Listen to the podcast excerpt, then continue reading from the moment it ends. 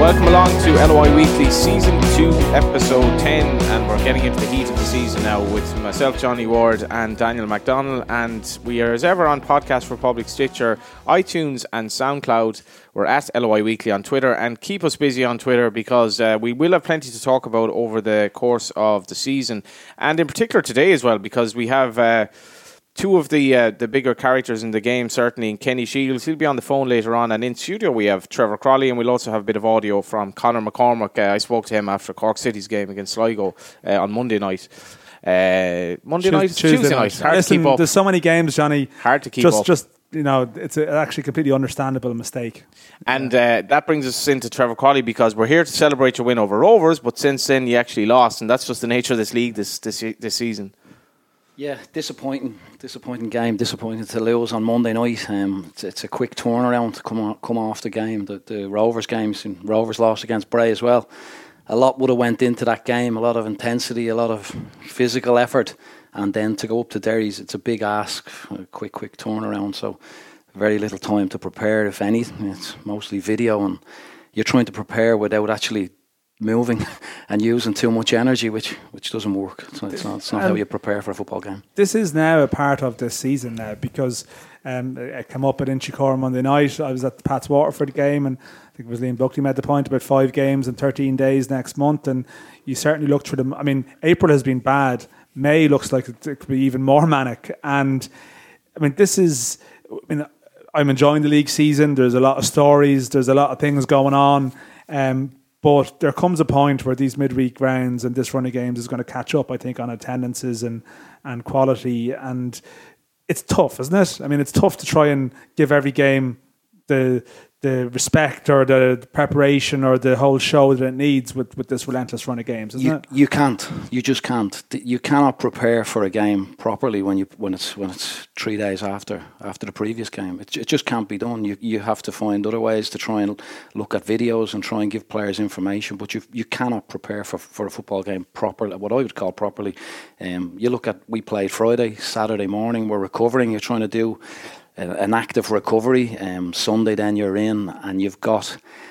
Well, I suppose you've got as much time as you want to take, but you're on the pitch, and you've got to be, be limited with the, the, the movement, how much energy you expend, because you're going to play the next day, and, and then you're travelling up to Derry, and it's it's it's quite a travel. Um, so there's there's there's there's no preparation. Like if you look at most other sports, the preparation into games, the, the ratio of training to games is a, is a lot higher, and that means you can prepare for the event. Whereas we're not preparing for the, for the games. And last week was the first full week we had coming into the Rovers game, and, and we played well. And, and, and it's no surprise because we had a week's preparation coming into it. The previous time we had a week's preparation was coming into a game was on the fifth. I think it was the week of the fifth of March, which was a month, slightly over a month previous, and we played against Pats. We we actually lost the game, but we played really really well. And you can work to to have performance, to look for a performance, to work on a performance. Um, but when when you're just doing it every three days, you can't do that. You seem quite frustrated by that because you know obviously you have a, a reputation as a coach, but if you were saying there was five or six weeks between you actually having a week to prepare for a game and the next one, um, that must be frustrating because that kills your job in a way. Yeah, hundred percent. And we've young young players. Like if you look at through the league, what what's the league about? What are we trying to do? Are we trying to have young, vibrant players to help educate them and help develop them to, to potentially maybe move abroad, move move to England? Most of them go, but but why not to other countries and or then play for Ireland, play for, and into the international team? But how can you pre- you can't prepare? You can't develop anything when you just keep playing every three days. You, you just you just cannot do it. And I just think I just think it's it's crazy. The stakeholders need to look at it and changes. You look at the pitches at this time of year; they're quite poor to try and play every three days. You can say, well, you're you're away at times, but there's times you're not there back to back. You look at the travel for fans, so it doesn't work for anybody. But it certainly doesn't work for helping players to develop to to try and perform, to help them to perform. Our young players are trying to learn how we play, how we like to play. Um, we're trying to educate them about what we want to do, how, how we want to do it. But when you can't do that, it's hard to be critical of them when they, when they don't if, if they don't perform. Uh, and just to address this point, I think uh, it's important. Maybe people are wondering why this is the case, right? So we've gone to a ten-team league this year. We've gone to a 36 games from a 33 scenario. So there's more midweek games. There's a mid-season break, but ultimately, the short, you know, okay, there's been a decision made to play 24 games this side of the mid-season break, and you know the other 12 later in the year. And that's to do with the FAI Cup uh, the cup weeks and to avoid a situation whereby if a club does well in Europe that you don't have a mad congestion like you had a couple of years back. And that's fair enough. Um, but the other point is that um, there are clubs that would favour a shorter season because you know they have to stretch it out they have to pay more money longer contracts you know more overheads. Um, so does it come to a point Trevor you think where we need to have almost a sense of, of confidence that the league is doing well enough that you can trust it to push towards longer contracts. That you can push it to to actually have a season that starts in the first week in February and ends in the middle of November. Is that is that where we need to go, or is it is it is it a different debate that we should? Be I, I think it's hundred percent where we need to go. I think if, if it's that volume of games, it needs to be extended because we're diluting ourselves. Like you, you look at, we go to Derry, just using it as an example. Yeah, it's, it's the most just, recent one, yeah, yeah. Just the other day. Um, so so you, you talk about the finances for clubs. Like how many Bohs fans can realistically get to Derry on a Monday and get home on Tuesday morning at probably two o'clock in the morning? How many people will travel? How many can travel? Financially. So I think the clubs will, the money, you know, if we're going to have midweek games, I think they should be cleverly worked out that it's geographically they're closer, that it's realistic for fans to get to each other, travel, etc. Um, it should be very, very uh, sparse. From in my opinion, I think it should be ideally week to week the games in an ideal situation. Um, and I think the league needs to be extended. You can look at the break, the length of the break, whether we should have it. That that's that can be argued, but the league needs to be expanded and it needs to be longer so we can prepare properly because we're, we're killing ourselves selling a product that we can. It's a product of entertainment that we're trying to produce each week, and we, we're not getting a chance to prepare for it. Like if you look at it as a in a theatre or any kind of an environment like that, would people have have a three days and go and put on a show? The show mightn't be too good if you had that type of preparation. Yeah. So it's no different. It should be no different for football, in my opinion. It's mad as well the difference in the atmosphere midweek compared to Friday night. Like I was at. Um, so even at the Cork Sligo game, there was it was very dead. Like, and even though there was a good Waterford support down on Monday night in Pats, like it's just like people are they're in a midweek vibe. Like there's just it's just dead, and you're selling like you were at the Limerick game down. I'd say that was a fairly dreary well, that experience. Was, that was grim. I mean, for example, now on on Tuesday morning, I think the RTE Sports Bulletin, I think there was a reference at half seven to the small crowd at the Bray game. I think it was in or around 600. I think by half eight, there had clearly been a call um, to uh, from, from somewhere on high uh, to clarify that the FAI pointing out that the attendances are, are up this year by X amount. Now, I find that sometimes these, these attendance calls. Uh, they tend, or these uh, statements about attendances tend to go quieter as the year goes on because I fear that next month they're going to plummet. And and to me, what frustrates me is that I think if we probably were to just measure Friday night attendances alone this year, just take the midweeks out of it, just Friday nights alone, I think the attendances probably are up. It feels like they are up. I mean, Waterford have brought something to it. Um, well, there are two uh, clubs that are completely bringing it down, and one of them is Bray, um, and the, the, the, locals have no faith, as far as I can see, in, in, the way the club is being run at all. Facilities are a disgrace, and Limerick, where the ground is, the pitch is in a terrible condition, and they're playing horrible football, well, and it's like 18 euro in, is it? Yeah, it's, it's steep in there's a really bad vibe around Limerick. So apart from Limerick and Bray, where there's a bad vibe clearly in both, the attendances are very, very good, in yeah. my view. But, but there's danger of eroding them with these games that come up next month because we actually put it out for, for questions earlier on. Just we mentioned you were coming on, and one of the points actually was, I think, you know, uh, like uh, I think it was uh, from Geordie, you know, how are you finding the 10 team league? Also, this is a point, I think. Bohs are set to play Rovers again in five, six weeks. Is it becoming too repetitive too quickly? And would you like to see it revert back to a 12 team sooner rather than later? Now, I would just add to that like, is it a 10 v 12 problem or is it a crammed 10 that's the problem? That if it was spaced out, you could be playing them in nine weeks. Maybe that's not too much. I, you know, I, I don't know, but it, it, seems like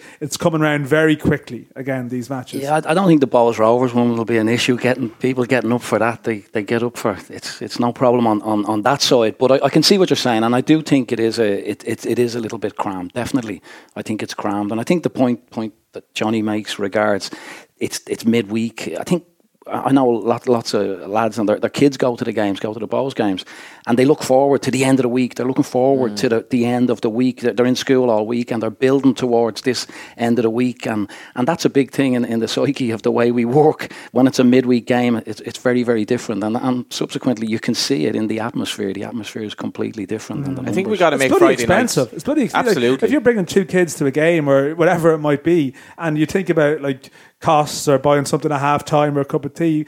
Like, so if there's five games in 13 days, that could be to go to 200, 250, 300 quid. Like, you know, if you're, Totally. if, if you're traveling, it's probably going more, more than that. So, um, that, that's like, sometimes I feel in this league, right, that, you know, clubs have a difficulty because you want to bring in new fans, right? You want to you you you want to bring in new fans, but at the same time, you have your hardcore who will always be there, um, and you think you can charge a certain amount because they're probably going to come anyway, you're going to lose them over a period of time if you if you keep doing this. You know, if if it's not properly Absolutely. structured and spaced out, and I I've sympathy with the FAI from the perspective that the smaller clubs. And we see the first division this season is now is basically a round of games shorter than the Premier Division, and that trying to apply uh, a collective approach that, that suits everyone um, is is a challenge.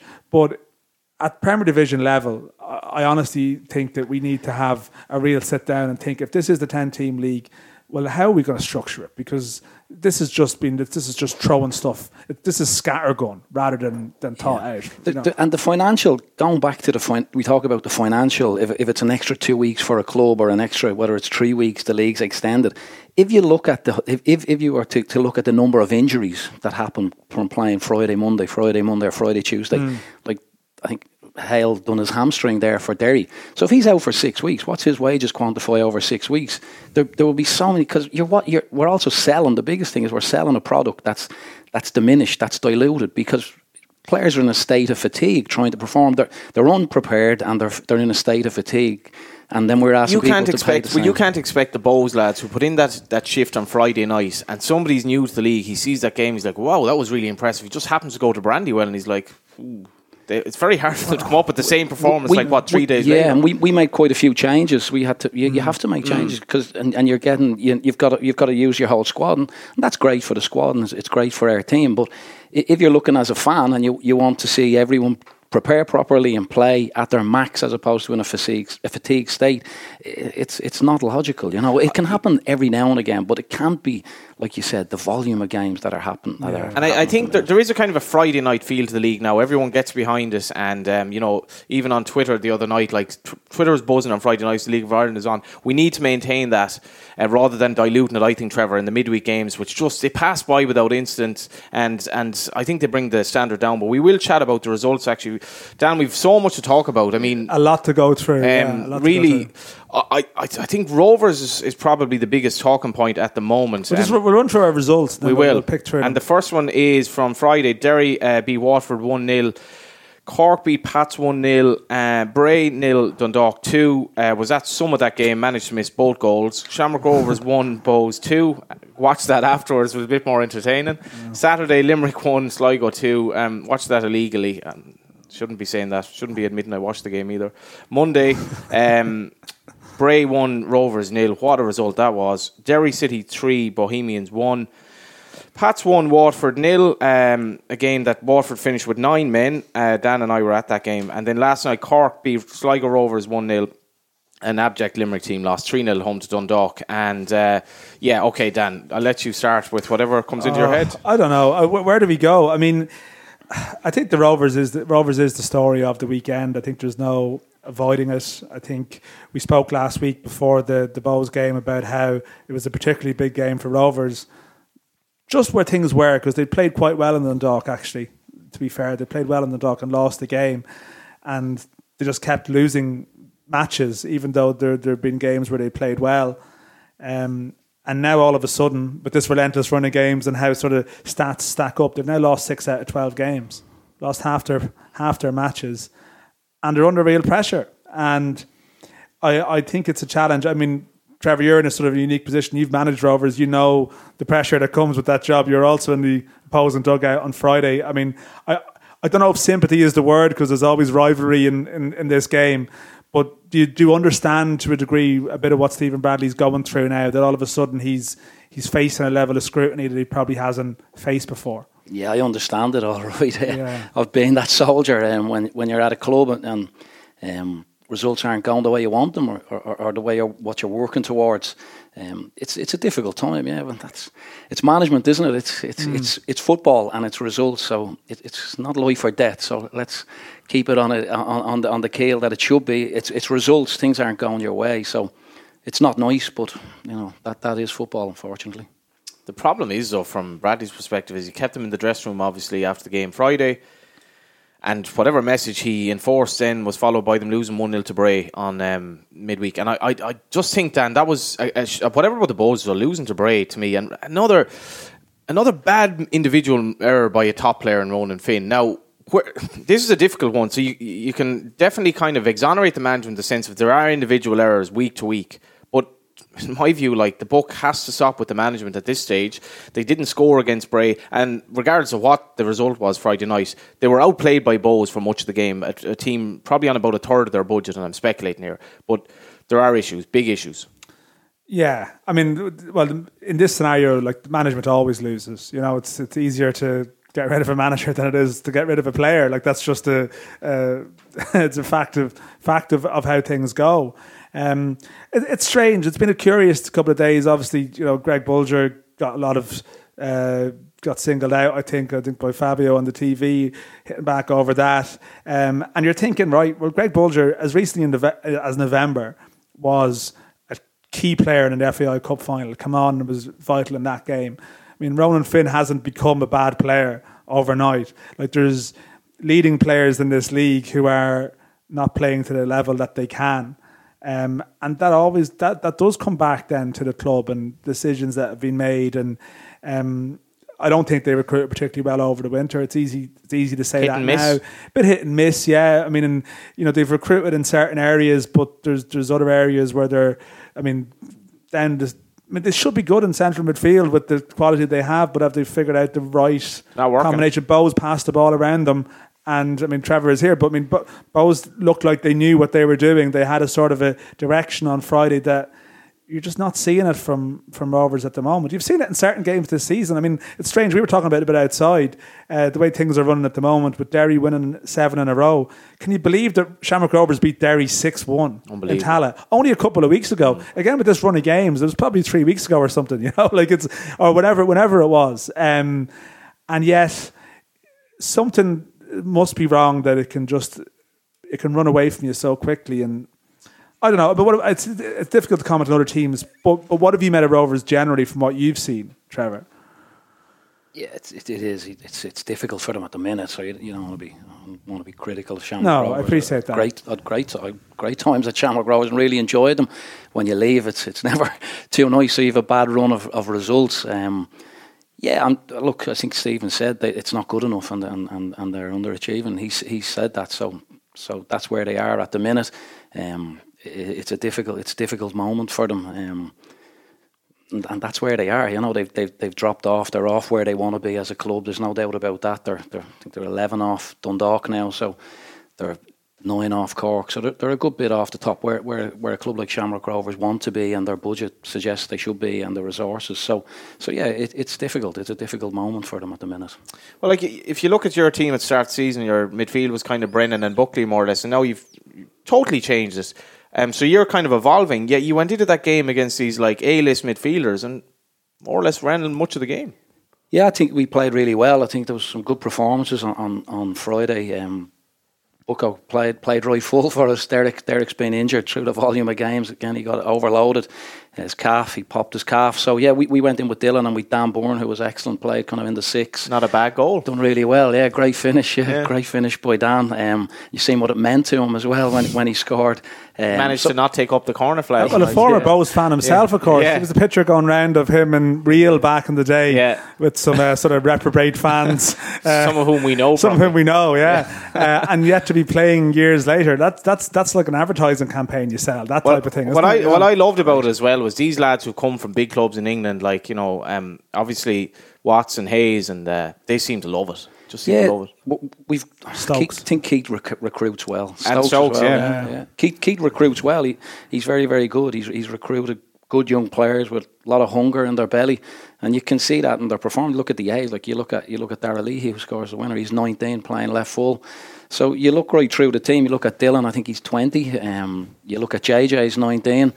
You look at Danny Grant, 18. So we have a lot of young vibrance, and through that, we have a lot of character, good character in, in, in your Shane Supples, in your Derek Penders, in your, your Ian Morrisons, and we, we've Rob Cornwall, Paddy Kavanagh's good, good guys, good strong characters in the dressing room who, who kind of lead us on, on, how we want to play and how we want to behave. And, and I think that's that's very important. But it's good because there's so so many young lads, and there's there's a lot of other young lads as well. There's Paddy Kirk and there's Jr. on the on the uh, Jr. Wilson on the bench. So we've lots of players that are, that are on the bench. Lots of players coming into the team. Danny Grant, the, the latest one to come in. We Warren O'Hora last year came into the team, and he's, he's since gone to Brighton. Ford as well. So I think it's a good place to Fudzer be. was enjoying it on Twitter as well. Yeah, yeah Fudd yeah. would love that. Ford likes Twitter, from what I believe. Yeah, um, but it, it's great. Yeah, it's a good pla- it's a good place for young players to come, and you can see why they, they would come. Not just the first thing. We we've a, we've a really good staff, and I think that's a big thing for players coming to, to Bohemians that they've a, they've a really good manager who'll play them, who'll educate them. The staff's excellent. Keen, strength and conditioning. We've Rob Rob Murray. Um, Chris, goalkeeping coach, and then you look below that, you've Craig Sexton, you've Graham, um, Graham Lawler with the 19s, who do a fantastic job to bring all the players. Because I think last year we had something like nine players made debuts in the first team, so that tells you there's a lot. Is it, is it the right. best kind of harmony at a club that you've experienced? Like, cause you just both just seems to be in a good place for like. It's almost like you're kind of your backs against the wall because you don't have a huge budget and you have to bring in young players, but it just seems to engender this great kind of atmosphere there. Yeah, I think so. I think it's the club. I think the fans as well. There's a working kind of class. It's a working class club that they ask you to give them effort and, and to work for them, and they respond by supporting you. And they've been brilliant as well. The fans have been brilliant, and for, for, for, for right through, you know, right through. And, and you're right because it does go through the club because it goes right through to the 17s with Jimmy Moulds and his staff. There's some of the young lads come up and train with us. The 19s train beside us. So, so it's definitely a, a club that's together. Um, you look at the link with Kevin's now. Hopefully that'll will help out clubs. So there is there's a there's a club there. There's a strong club. They probably don't talk about it too much. Keith's quite quiet actually. He, he. Is he? Yeah. Yeah, he doesn't over. I don't think he over publicises what he does. But yeah. trust me, he does a really. He's doing obviously a really efficient job. I think the results suggest that and. Right through the club, the board, there's there's a tight knit. There's there's good people. Like even right through the club, like you look through the history of the club and the values of the club, and you've Billy Young people that that are still around the club and still come in. We had them in start of the there season. was a lovely article with uh, O'Connor actually in the last yeah. program, and it was just like still he was talking about. He's in his seventies now, but he's on about still love going to the games. And um, there was an article about the the prisons um, as well, and uh, obviously Dan, we had um, Oscar on last yeah. year about it, but the, the governor of Mountjoy and all these other guys just could not praise Oscar Bryn enough for what he's done for. And I just thought this is a football club that I'd be proud to support. Now they're not my club, but I, every time I go to Bohs, I really enjoy going there, and it's it, it's such an antidote to the millionaires and the billionaires you see in England, I suppose. Yeah, and I don't think they want. I, the, the, aspiration isn't to be um, uh, rich, and it's it's really it is. They like being a working working class club. They like the the values that they have, like Daniel Lambert, Stephen, the people that run the club, Chris Bryan. They, they, they, they enjoy working in the club, and I have to be honest, I enjoy working there too. It's not, I've been other places with bigger, probably resources and more money, but it's the value of the people. I think Bohemians get it that it's the people, and we've good people. There's good people at Bohemians, and that makes it makes it a good place to be. I mean, we, we several questions, and you've been asked it before, but just working as a number two in that dynamic with Keith, like how have you enjoyed that? Because as someone who's managed maybe you know there's always would always be that perception well would he be viewed as a threat in some ways that he's you know he's he's coming in here and he's he's managed elsewhere but yeah. you, you seem to get on it seems to work but, but is that something that I mean, you obviously would have known Keith going back, but it was was it something that you had to speak about when you came in, or it just seems to have worked quite I, well. I think I'm such a great guy. I mean, easy to get along with, to be honest. So it was easy for Keith. That's that's what I think. Um, no, it's what did he think though? yeah, yeah. Don't Couldn't ask Keith. Keith Please don't ask Keith. Um, thank God he doesn't do too much too many no. interviews. No, I, I, yeah, no, it's fine. I, I know Keith a long time. We're the same age. We played schoolboy football against each other, so I know him a long time. But but when I when I spoke to Keith, Keith asked me would I would I come in and, and help him, and Jenny, I was I was delighted to to come in and help him. I, I love I love being an, I love working as a coach. I love I love that side of the game.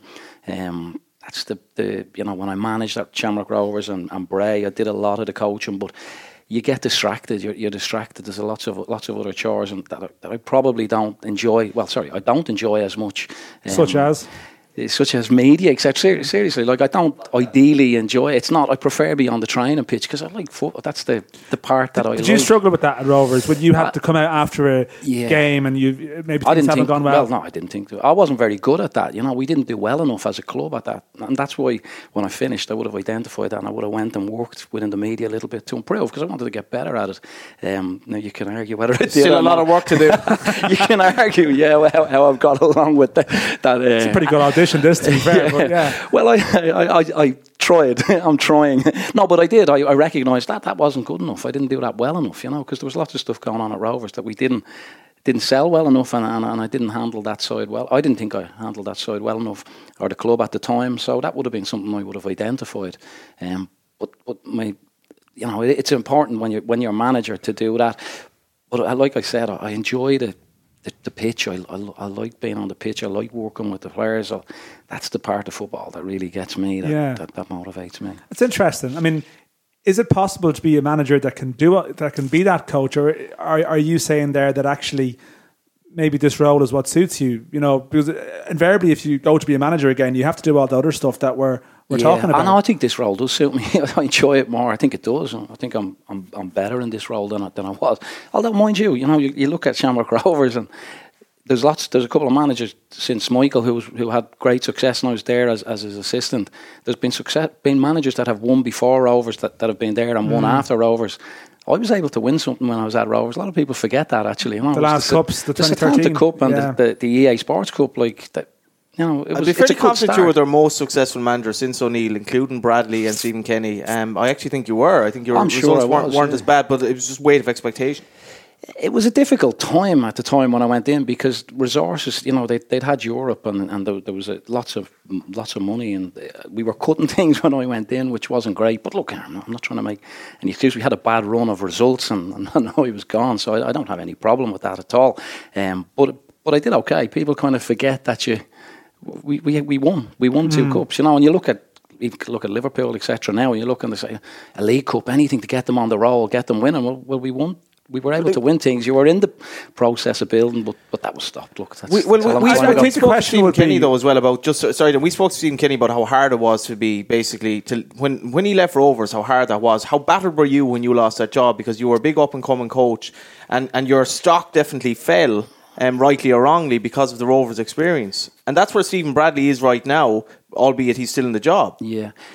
Well, I ha- haven't been at a club. That was that was kind of the only job that I didn't decide to leave. Um, so when when you leave a job, yeah, it's it's difficult. It's it's a, it's a difficult. It's well, sorry, when you leave when you when you don't want to leave, mm. you put everything. I put everything into when I when I was at, at Rovers as I as I do at all the clubs I'm at.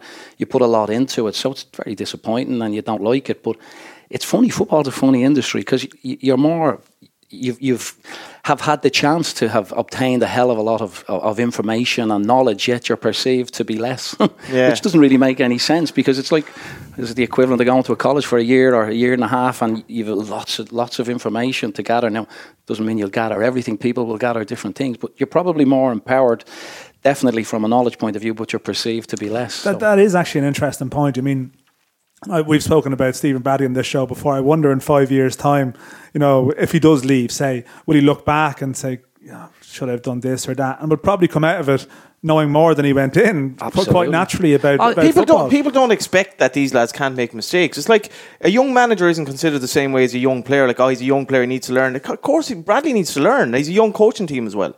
Oh well, any manager, yeah, you learn, you're learning, and, you, and you're constantly learning because the dynamics, everything changes. You've generally, particularly in the League of Ireland, because you've you've generally got a, a, a large population of your group comes and goes in the League of Ireland. So dynamics, mm. everything's changing each year, unless you can you can tie down players, which doesn't happen at that many clubs. So things things are constantly changing as a manager and, and, and adapting. I think I think the problem that Rovers potentially facing, that let's just say, and this isn't fair maybe because I'm not convinced that Bradley's like on borrowed time necessarily. He doesn't you know, seem to think he is. From well, his, I mean, from his well, I don't know. That can that may not be his decision, but Mm. but anyway, I mean, maybe I could be wrong about that. But if you've gone through four or five managers in a certain space of time, you wonder is it le- it's it's less about the managers and more about the club. I think that is that is where you're where we're potentially going here. That for some are- reason this these, job These are good managers. Like Yeah. whatever about Bradley, the jury's out on him as a manager.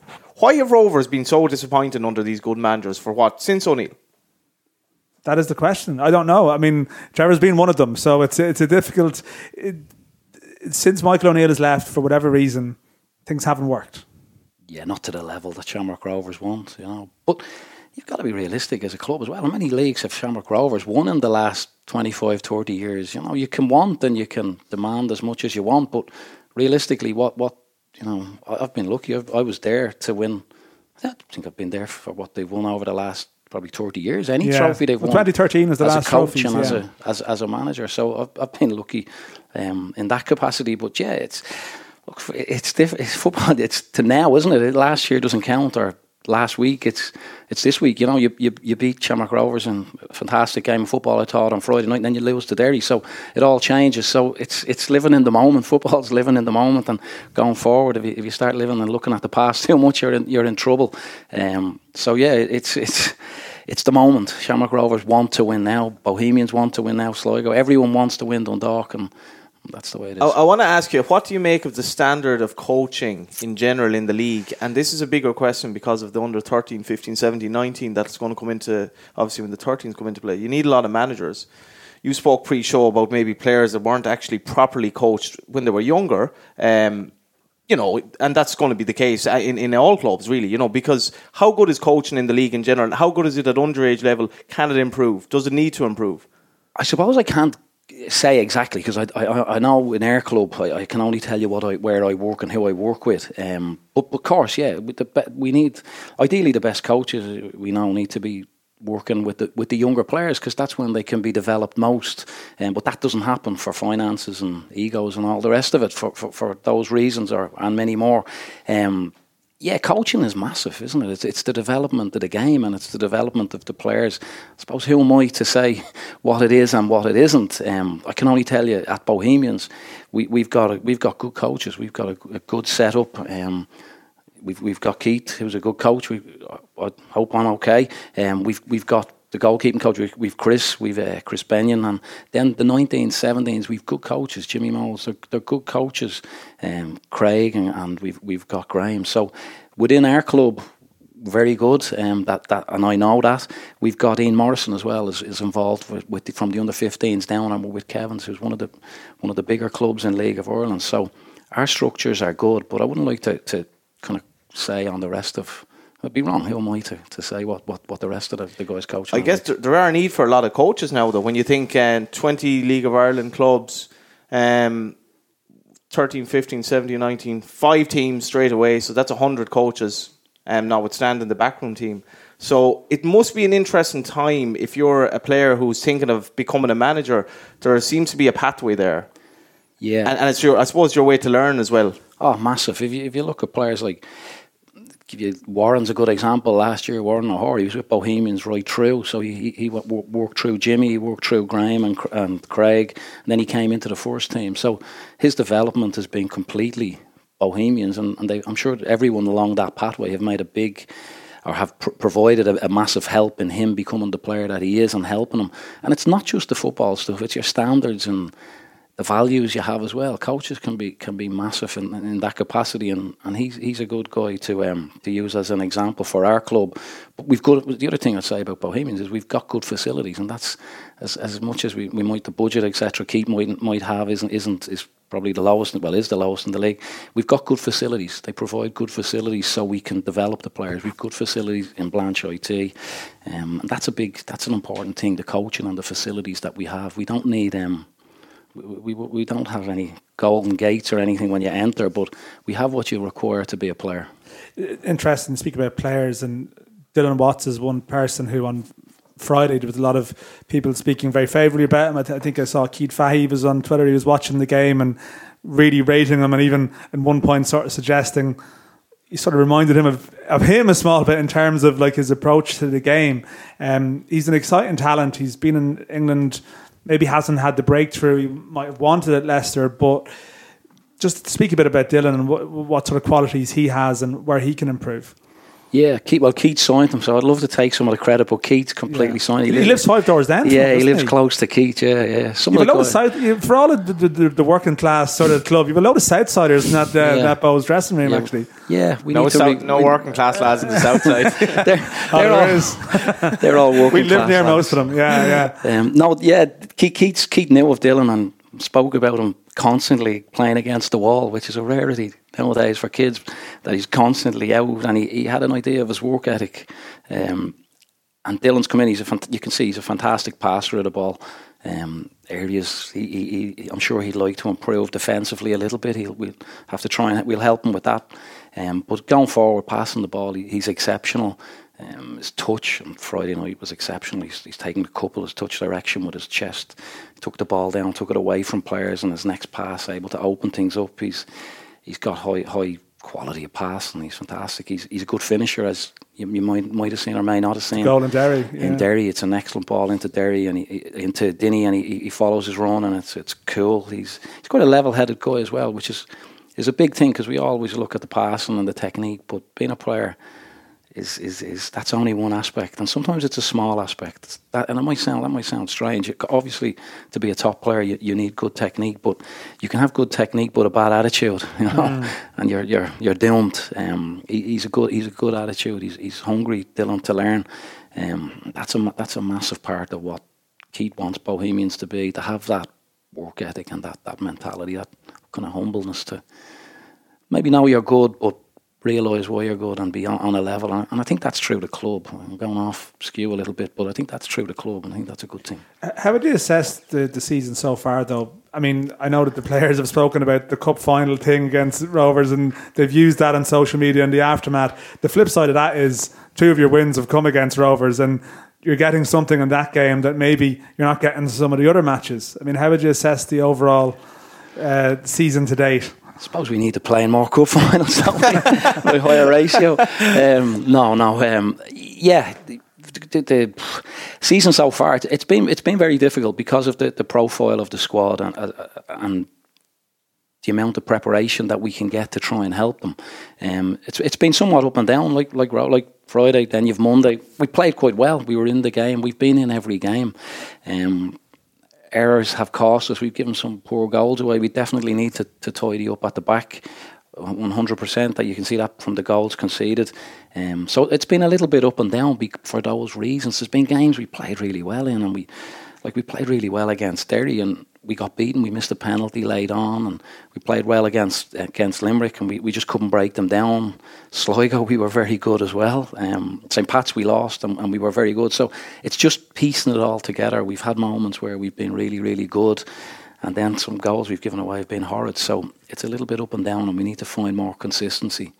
Um, but hopefully, the, the sooner the better the week to week games come, and we can try and prepare. And at least you feel then that, well, well, sorry, y- y- if, if, if you're not improving, then well, you're not doing the work isn't good enough, is it? During the week, that's that's the thing. So I, I, th- I thought from the Limerick game, I know it was nil all, but I just thought between Stokes, Ward, um, Watts, and Lunny, just to take those four, there was so much potential in how quick they could pass the ball. They just look like good technical players and young players. It's kind of like the horse that's unexposed. We don't know what he can do next year.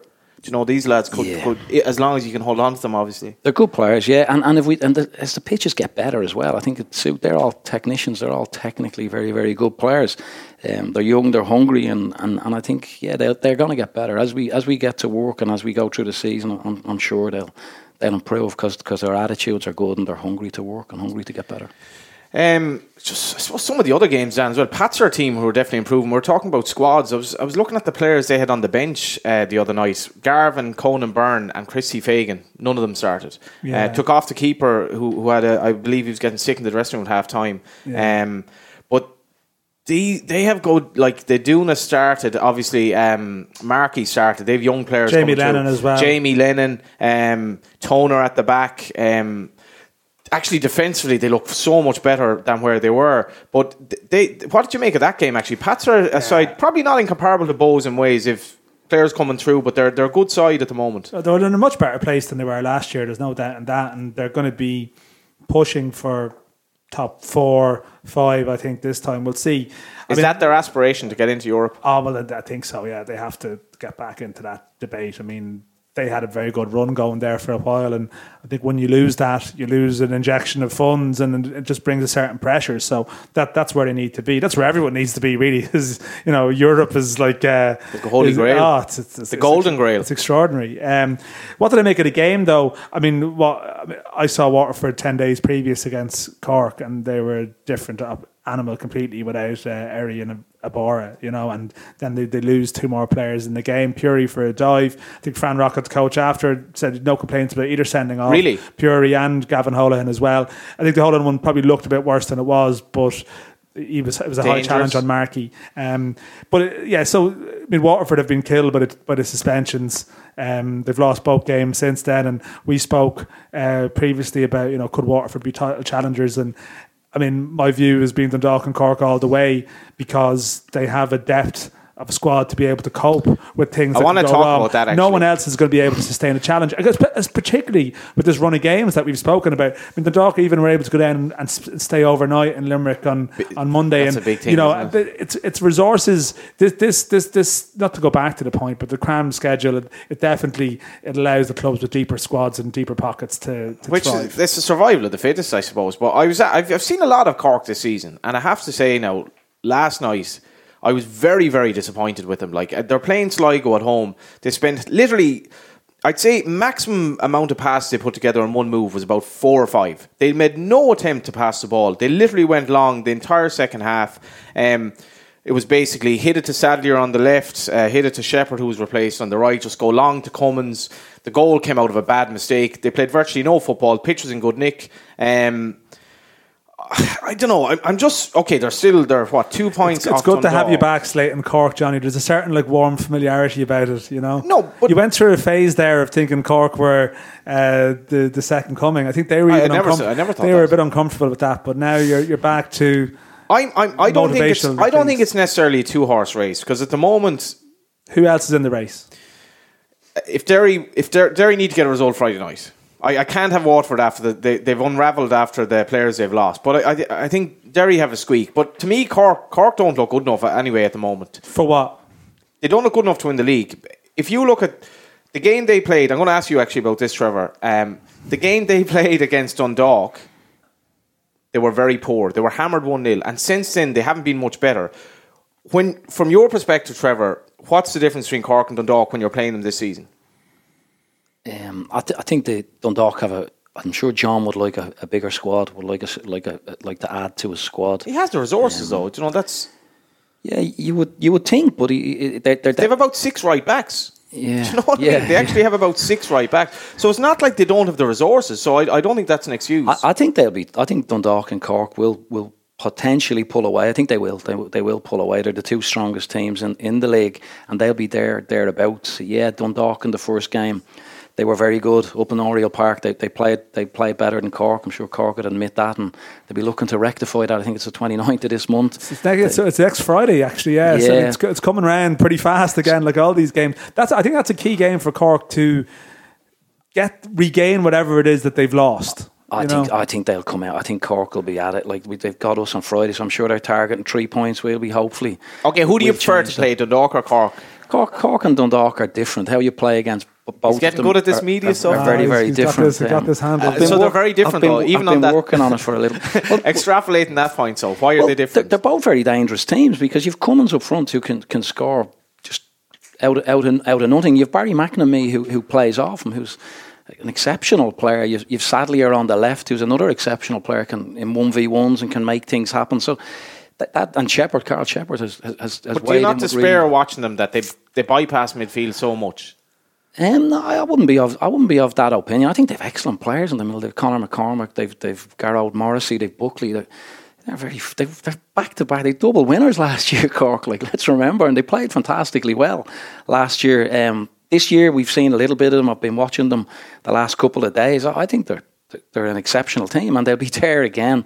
Dundalk probably have a bigger squad. I would think Dundalk have a bigger squad. Um, Hoban coming back into it and the players they have around the front player. I think Duffy's playing exceptionally well at the minute. He's He really is, isn't he, joy Dan? to watch. It's a Yeah. joy to watch, isn't he? We're on, we're it's on funny. to um, yeah, yeah, sorry, it's, funny, it's funny with Duffy, and I think I might have made this point before that you know because he's been away and you know he's, he's been over already. He doesn't get the hype of a guy who's maybe climbing the, the you know climbing the ladder as such, but. He's having a fantastic season. Like he's been the, he's been their best player in a lot of the games I've seen them dog play this year, and I, I think come the end of the season and sort of you know those representative teams and so on, I'd be surprised if he wasn't uh, in all of them. You know? It was actually interesting. Somebody said to me last night, uh, "Who'll get man of the match?" Or if there is such a thing, and I literally couldn't think of one player I'd give it to. Not, not certainly not in the Cork team. Sligo huffed and puffed like, but I don't know. I, I maybe I've high standards for them, but um, I, I, I, I think they're not doing the service to football that other clubs are by making the game far less watchable than it should be at the moment. Over to you, John Caulfield. Previews and predictions, part two. Dan, I had an absolute abomination last week. One from five in the race for the you don't straight seem yourself, John. Well, I certainly wasn't last week, um, and I'll never ever forgive myself for tipping back in uh, Rovers at four to seven to beat Bohs. Well, thanks Albeit, very Shane, much. I know. albeit Shane Supple, uh, Shane Supple's save was the ruination of that bet. In any event, let's get to the fixtures for next week. Um, Dan went three from five, by the way, which brings you back to within a point of me, Yeah. 15 14. We're getting closer. We're getting closer. Okay, so we the should. Uh, fixtures. we've we- got fixtures. Had, we've got a busy week ahead. Can I mention one last thing before we move on? Dan, this is your show Yeah. as much as it is mine. The Bray, the Bray Shamrock Rovers win. Right, it was a great win for Bray. Uh, I don't know if you saw a couple of the tweets from Bray on uh, on Oh, Monday Jesus. night. Do we want to mention Um, this? Yeah. The uh, the oh, what was the what was the there was one about you know the picture of. Stephen Bradley, the awkward moment. Um, When you've lost the Wicklow uh, derby and the Dublin derby. and then the, the first one uh, that was aimed at Rovers was obviously you know cup final or something. Now you know I put up something about cup finals on Twitter last week. Just uh, You're not you know, an official club, though. No, and I was I was sort of looking at the Brave photo one Monday night, and it was a picture of players with no shirt sponsor. Um, after a night, you know, where again they struggled to get a thousand at their game, uh, most of whom would have been away fans. I was there on Friday night, um, where you know again it was sort of majority away fans at the Carlisle grounds, and I'm thinking, I mean, everyone thought it was kind of funny and so on. It was a bit, it was a clever enough tweet, but Well, the I boy mean, Owen has just shown us here. Our cup final hashtag football loves us. I think that's a bit of a disgrace actually, because Shamrock Rovers, the football loves us thing, a bit like uh, Bohs video was was a, a thing that was very endearing.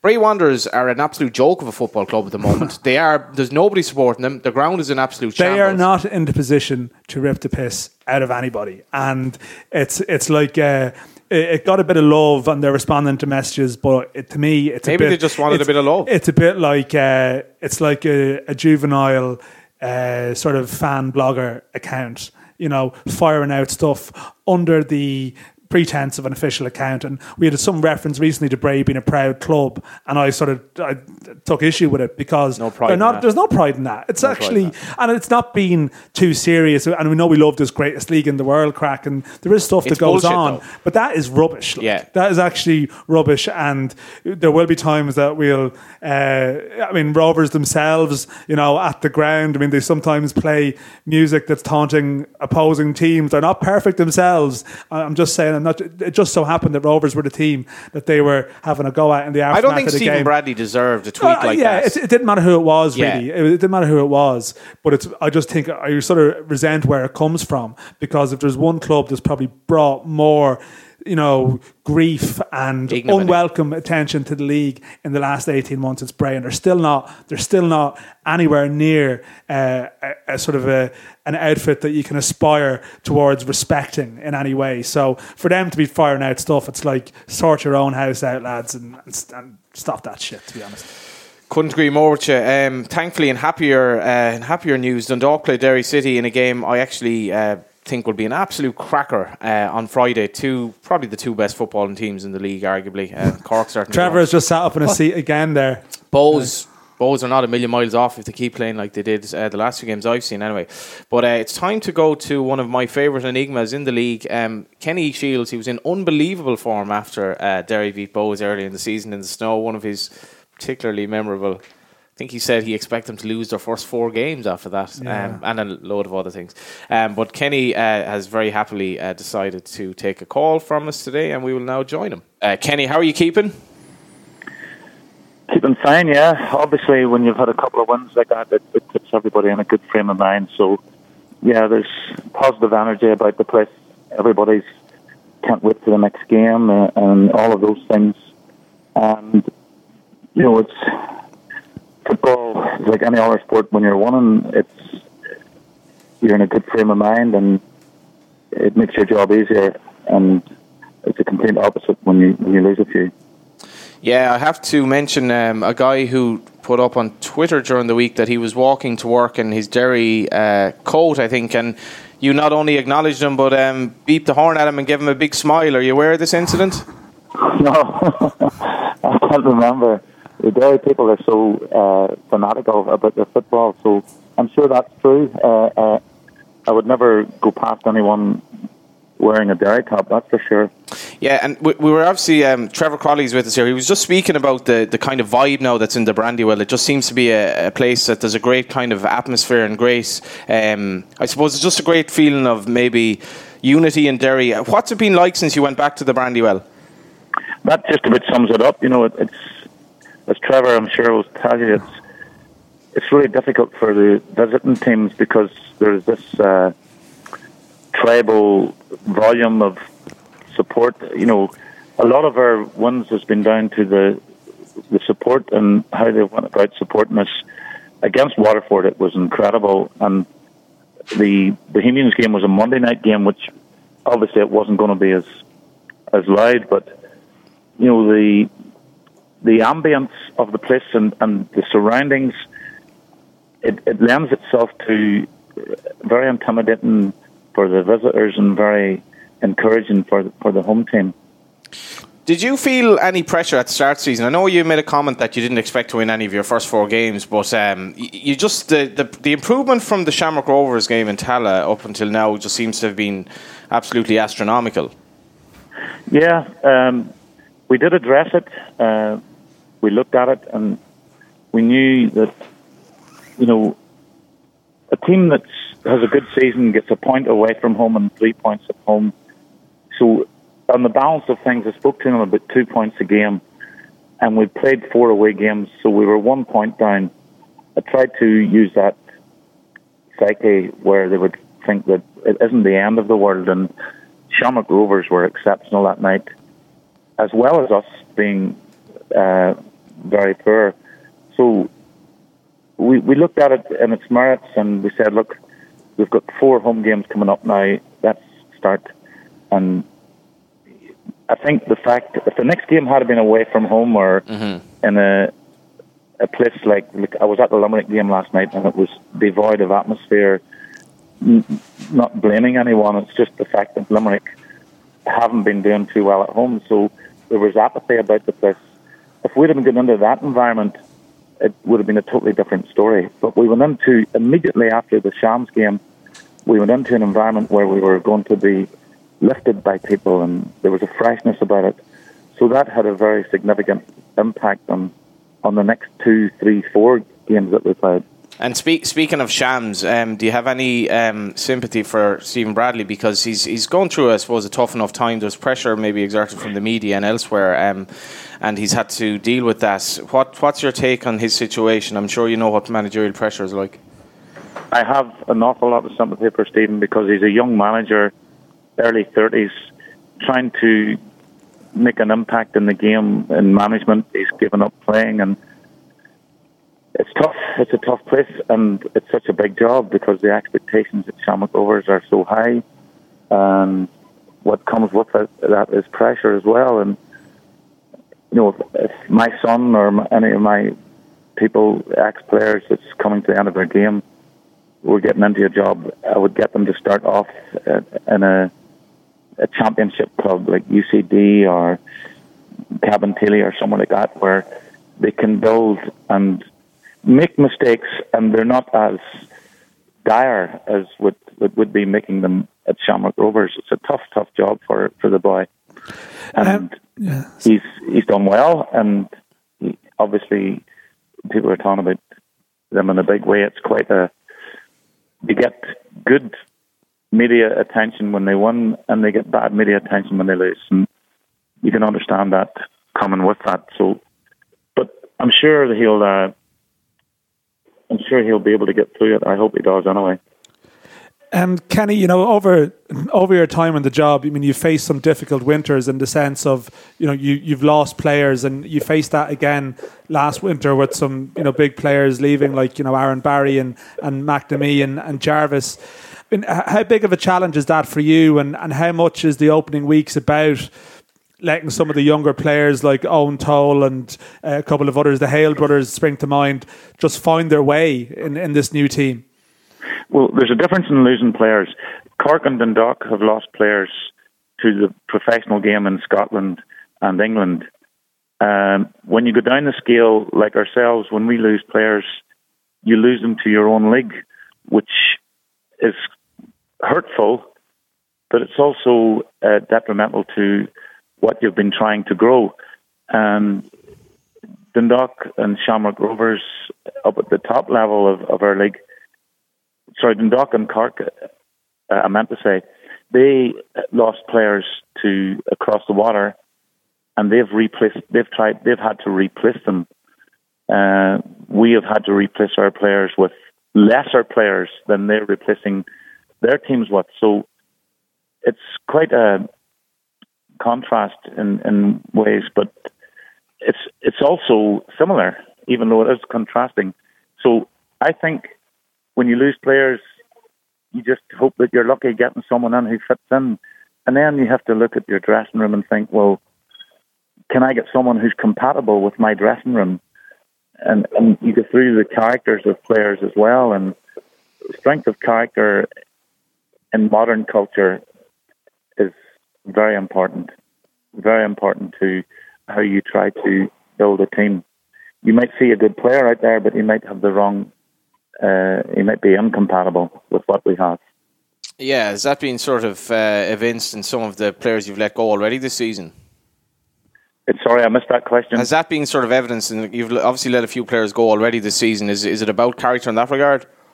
Well, I would like to think that I put demands on my players, and, and it's an environment where it has to be 100%. If it's 99%, it's failure.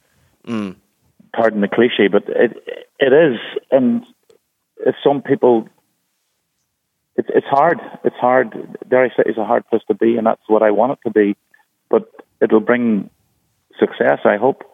So we've been very, very stringent because the first couple of years I've been here, it's been very um, hit and miss with players leaving and players coming, and there's such a turnover. And we want to get people like our, our top players, like Aaron McEneff and Conor McDermott, and players like that there, which we have improved as well and developed. We don't want to lose them, like Barry McNamee, who goes down to Cork, and, and Patrick McEleney, Michael Duffy, you know, all of those quality players we have to try and get them signed up again. And if we do lose them, it's more self satisfying if we lose them to the, a bigger league. You know, when you lose them to the same league, it's not like as if it's a, a run up the ladder. It, it's a better team in our league, probably, but it's not helping their career any going to Dundalk or Cork. Um, Kenny, I was also in Limerick last night, and as, as you mentioned, there was a sort of a, a curious atmosphere, a bit of apathy maybe. With regard to the, the, game you face on Friday in Dundalk and Oriel Park, were you able to sort of glean much from that game, or was it just, uh, you know, is it is it a is it more so other games you will learn more about Dundalk maybe than than last night? I learned a lot about Dundalk last night, uh, and the biggest thing I learned about them was their efficiency and no mistakes.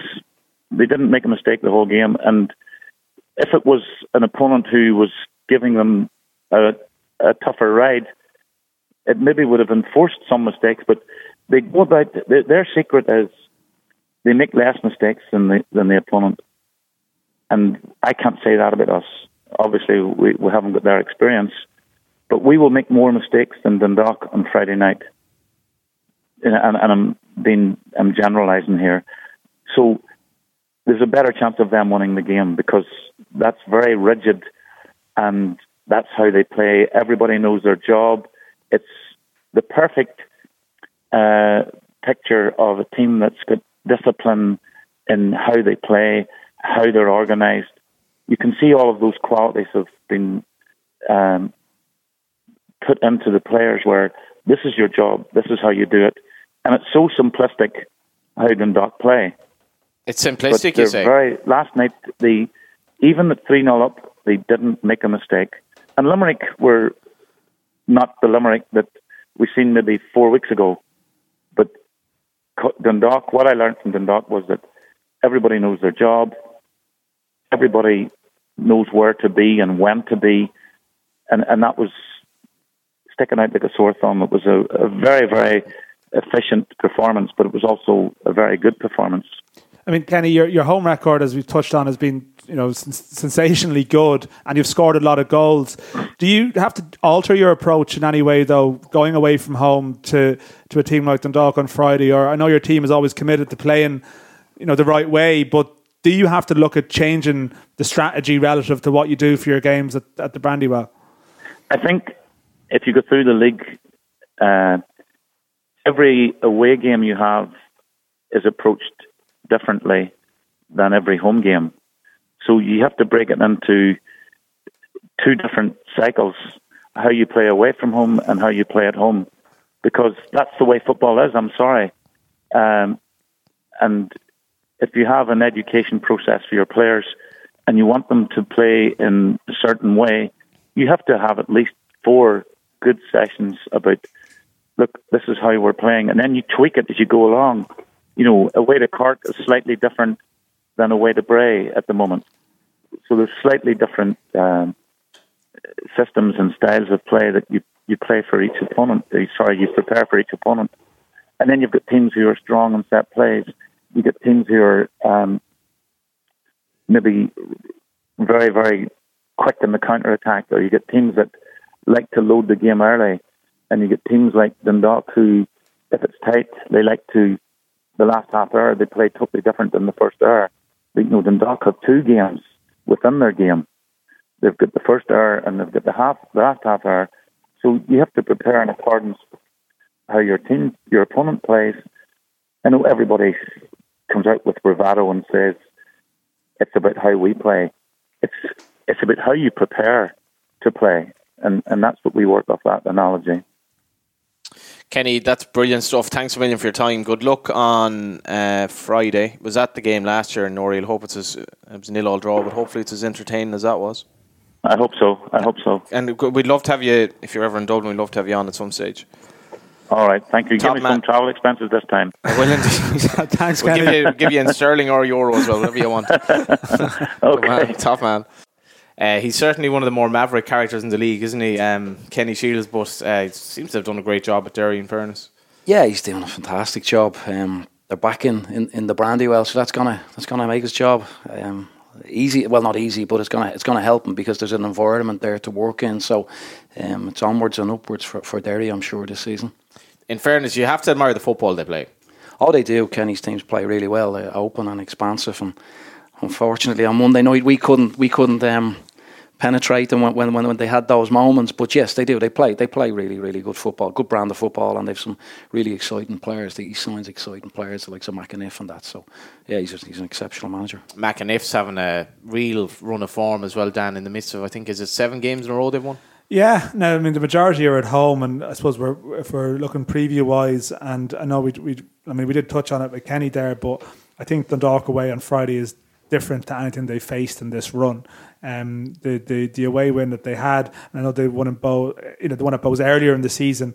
Uh, when they probably weren't playing as well as they, they are now, and they, they won away in Sligo, who are struggling. It has to be said at the moment, and and maybe things aren't great there. So uh, the Dundalk away on Friday is a completely different uh, challenge to what they faced, uh, and Dundalk are just motoring along very nicely. Um, I still don't think they've hit the level that they probably can.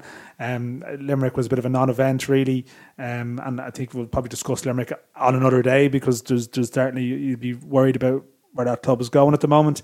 Um, but uh, they're able to take off Hoban, take off Benson, and um, take off Duffy. Um, you know, bring in options off the bench. I mean, uh, Daniel Cleary didn't play, Adorjan didn't play. Um, it was a, as routine and exercise as you might have in this crowded 10 team season. After they struggled in Bray, it must be said, and actually didn't play particularly well. And uh, that would make you think that there are sort of chinks there that can be can still be exposed. But if in terms of Friday, I just think for Derry this is going to be a step up from what they faced. And uh, at Dundalk side that's defending pretty well, but also attacking well. I do fancy them to, to win to make the best. I, I think I think Derry could nick a point here because I can see why you could. High. There's a very strong argument for it. I don't think Dundalk defensively are are like totally top notch yet. They've obviously changed the defensive back four. The central. They changed it again. Horan and Fonan played together last night. You hadn't mm. played together since the President's Cup for the I think there's a chink there if you're and and Derry are playing very well going forward, and Patterson seems to be back to some something like his best. They're on a high. Um, is this game live actually? No, it's uh, Bowes Bohs v Cork is on air. That's not that's good the, preparation. That's the, that's the game of the week. So I have to big up Bohs and Cork now. But in fairness, um, uh, I actually think that's going to be a cracking game. Uh, where are you Friday night? Probably Dundalk, I think. Yeah, probably Dundalk. Uh, okay, so I'm going to go for a draw there. Um, yeah. Trevor, what would you make of the Dundalk Derry game? We're not going to look for predictions from every game from you because you're involved in one of them. But as a game, how would you assess that? Oh, it looks exciting. It looks like it could be a, it could be a cracker. Derry, um, they play quite open as football, as we said, and, and Dundalk likewise. So it has the potential to be to be a great. You look at both teams; they're both set up to attack. They both got great offensive players with Patterson, with McAniff, with Low. Um, and, then you look at you look at Dundalk, as we said, Duffy earlier, and it, it looks like it's hard not to see lots of goals in that game. It's probably be a nil all drawn out. Yeah, I don't know. It could do, you, be, do you see yeah. the dog? Because a lot's been made of this Dundalk defensive record this year. It's not the kind of discussions we've had about Dundalk in the last few years. You're generally talking about other attributes. I mean, is there something they've changed that's led to this record, or is it something just? Yeah, it's yeah. not it's not noticeable because if you look, Shields still sitting in front of the back four, or not sitting in front, but playing in front of the back four. Um, you've the, the, two full backs still get on. It's not as if they don't get on anymore. Yeah. Um, the, the two centre halves, like it, it, they've they've lost centre halves over the, over the last year or two, and and they've they've Gartland. Their Gartland hasn't played. Two fantastic guys have been playing for them for the last three or four years. Um, probably they're, they're spending so much time attacking. It's it's probably the transitions as opposed to defending. They're defending. They're not letting you out. They pin you in, and they're not letting you out on the transitions. They they, they appear to be better on, better on them, or maybe dealing with them better. And, and they're constantly attacking you. Their their their, forward players are, are constantly. They're working very hard. You look at Duffy, and we'll think about him you know, running at people and putting crosses into the box and getting on the end. But when he doesn't have the ball, he's work, he works exceptionally hard, and I think that's in their team. They're working really, really hard from the front back. And two hard working teams meet in Dalymount, the live eir Sport game, uh, which I obviously was aware of on Friday night. And just after the game last night, um, spoke to Conor McCormack, who's been the Cork City captain this season, about how the game went in, in advance of Friday's game.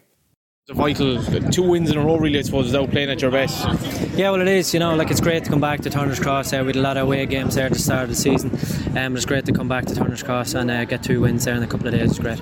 And you, they put it up to you tonight, in fairness, took you a while to break them down. Yeah, well, Sligo are good. You know, like uh, they're a good team. Um, and like it did take us a while to, uh, to break them down. Uh, we had some uh, like great chances to go ahead, and we just didn't take them. It could have been one of them nights, but uh, thankfully that just shows the, the strength and depth of our squad. Uh, yeah, you have the likes of Jimmy Keohane uh, coming off the bench, and Josh O'Hanlon and, and Aaron Barry, you know, making the difference. You know, in the last 15 when we needed that, and Jimmy took his goal really well. How was it like without your coach tonight? Obviously with the suspension. Yeah, well, obviously John's a big influence in our team. You know. Um, like it was a bit of a difference, um, you know. But like at the end of the day, uh, we needed to win, and John had to set up, you know, uh, all week you know uh, what we were going to do and what way we were going to play against Sligo tonight, and uh, thankfully it worked in the end. How you find your own performance? You had a kind of a tough enough start to the season in Dundalk, but it's a few games on since, obviously. Oh yeah, well look, um, like like uh, this year, uh, like every game's going to be tough, you know, and uh, I don't help myself if I get an early yellow card. You know, uh, there's no point me playing from an early yellow card, you know, because I play on the edge. I like to make tackles, and one little mistake and I'm off. So the manager decides then, so like it's better for the team, you know, to, to make the change early on sometimes, and but just myself then as well. Like like I've been happy enough with the uh, with my performances. Obviously, uh, disappointed with the with the OG out in Waterford. Um, should have avoided that one. Like, but uh, apart from that, I'm pretty happy. The two boys centre back tonight. I mean, they really impressed. I thought, you know, considering how inexperienced they are. Yeah, well, they're great lads. You know, I had to come in last year and they were they were learning the ropes. You know, um, they were learning from the likes of.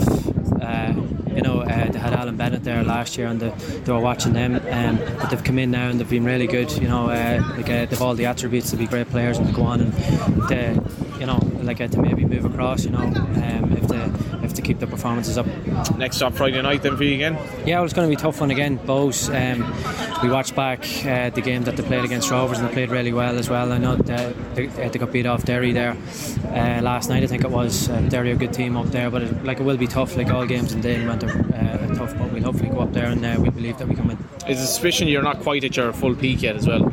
Yeah, well, look, uh, there's a lot of new players that come in this season. Uh, there's a lot of players left last season, and you know, like it takes time. You know, um, but thankfully enough now, the last two games that uh, uh, we've come away with two wins and two clean sheets is really important.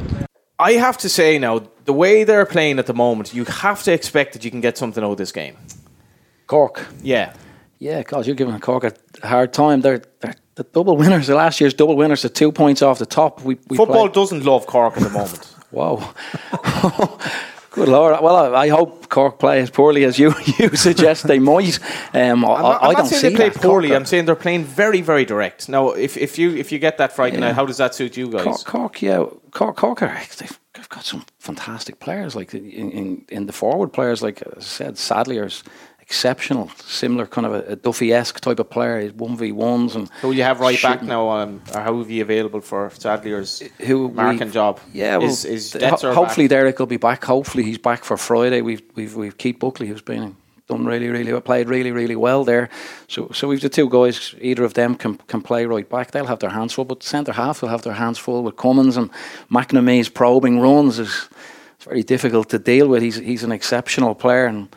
You, you've got Sheppard on the far side, or You're, you're doing an awful lot of bigging up Cork here. Yeah, they're- they're- come on, you can take them on If he did the opposite, to Shane back. Supple will slap a media ban on him. So, like you know, this is what this is what could go wrong. um, they're, Um, they're, the uh, old media ban worked a trick last week Again? again. He's going to have a media ban for an entire season. They're going to win the double.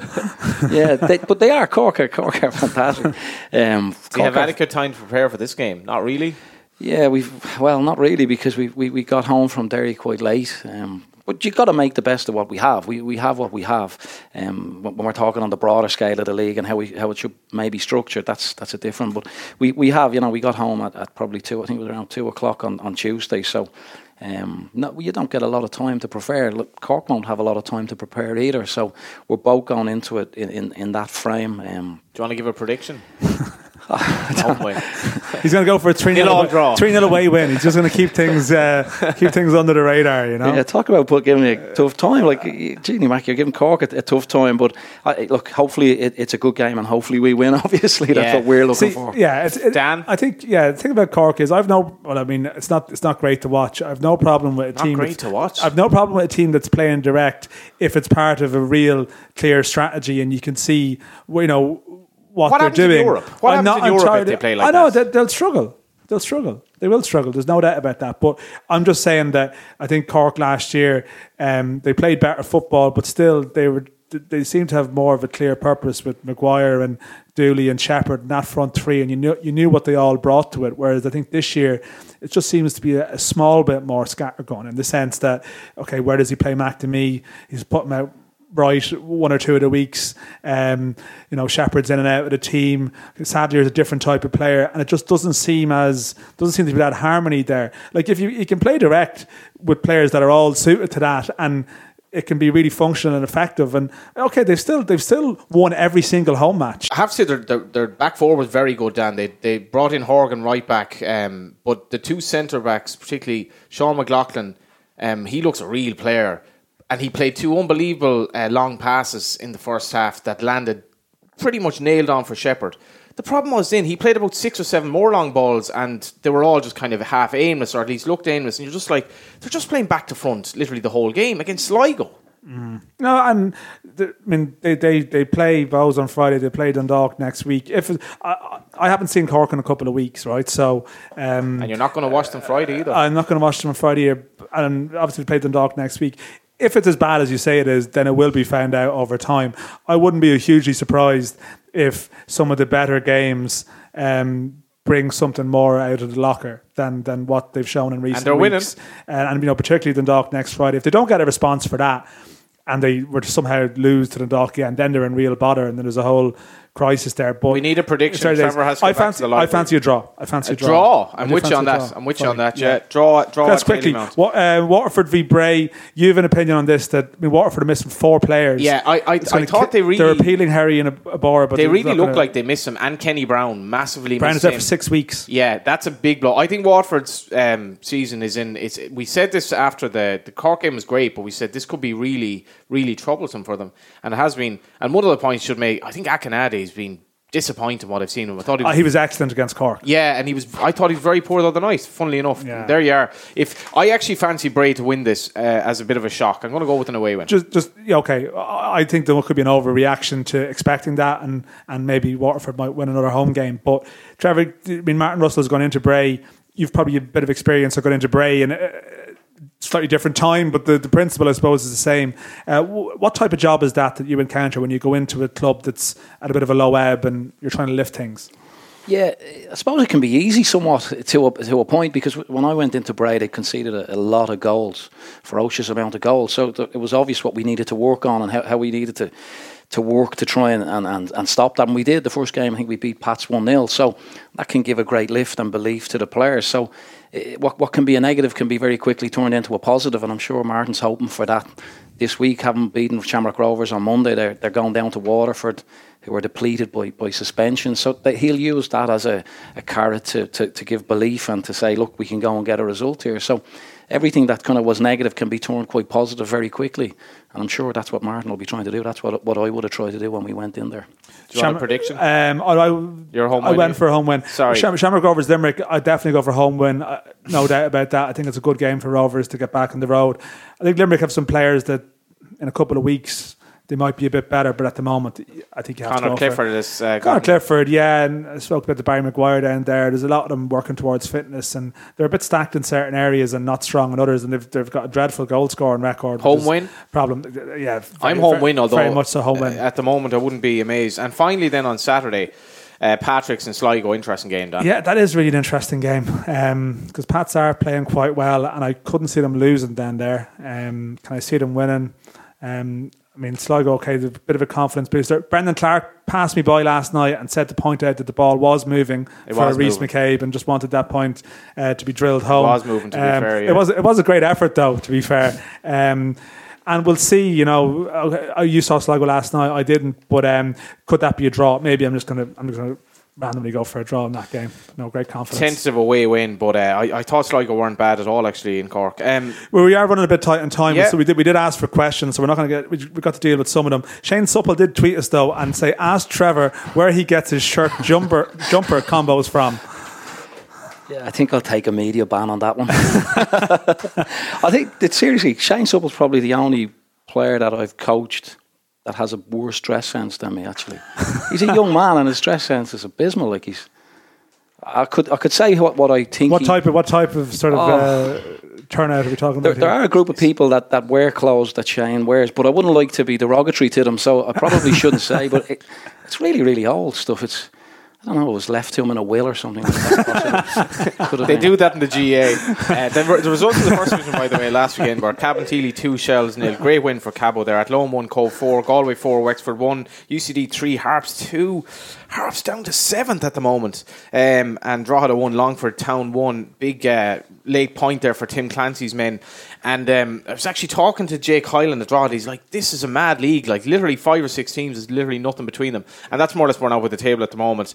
Uh, at the weekend, we have Shelbourne against Galway United. Big changes at Shels, we should mention as Yes, well. Dan. Dave O'Connor, new briefly, yeah. CEO, and Dave Henderson leaving Bohs to go in as head of recruitment. And hopefully we- we'll deal with that, We will uh, deal with it again yeah. because the Shells have got uh, they've got some positive plans there and, and probably badly needed positive plans. But again, Yeah. we, we will review that. I think at a later I will be in Tolka Friday night uh, for that game. Uh, Harps, Cabinteely, Wexford Athlone, Longford and UCD and Cobh and Drogheda on Saturday night.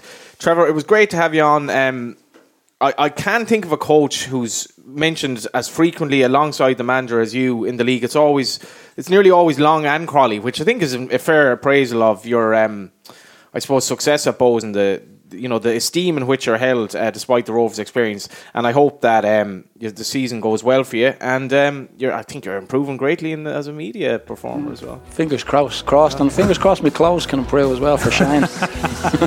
we'll have you back. That could be more difficult. Uh, thanks very much for listening, and enjoy the games on Friday night and Saturday.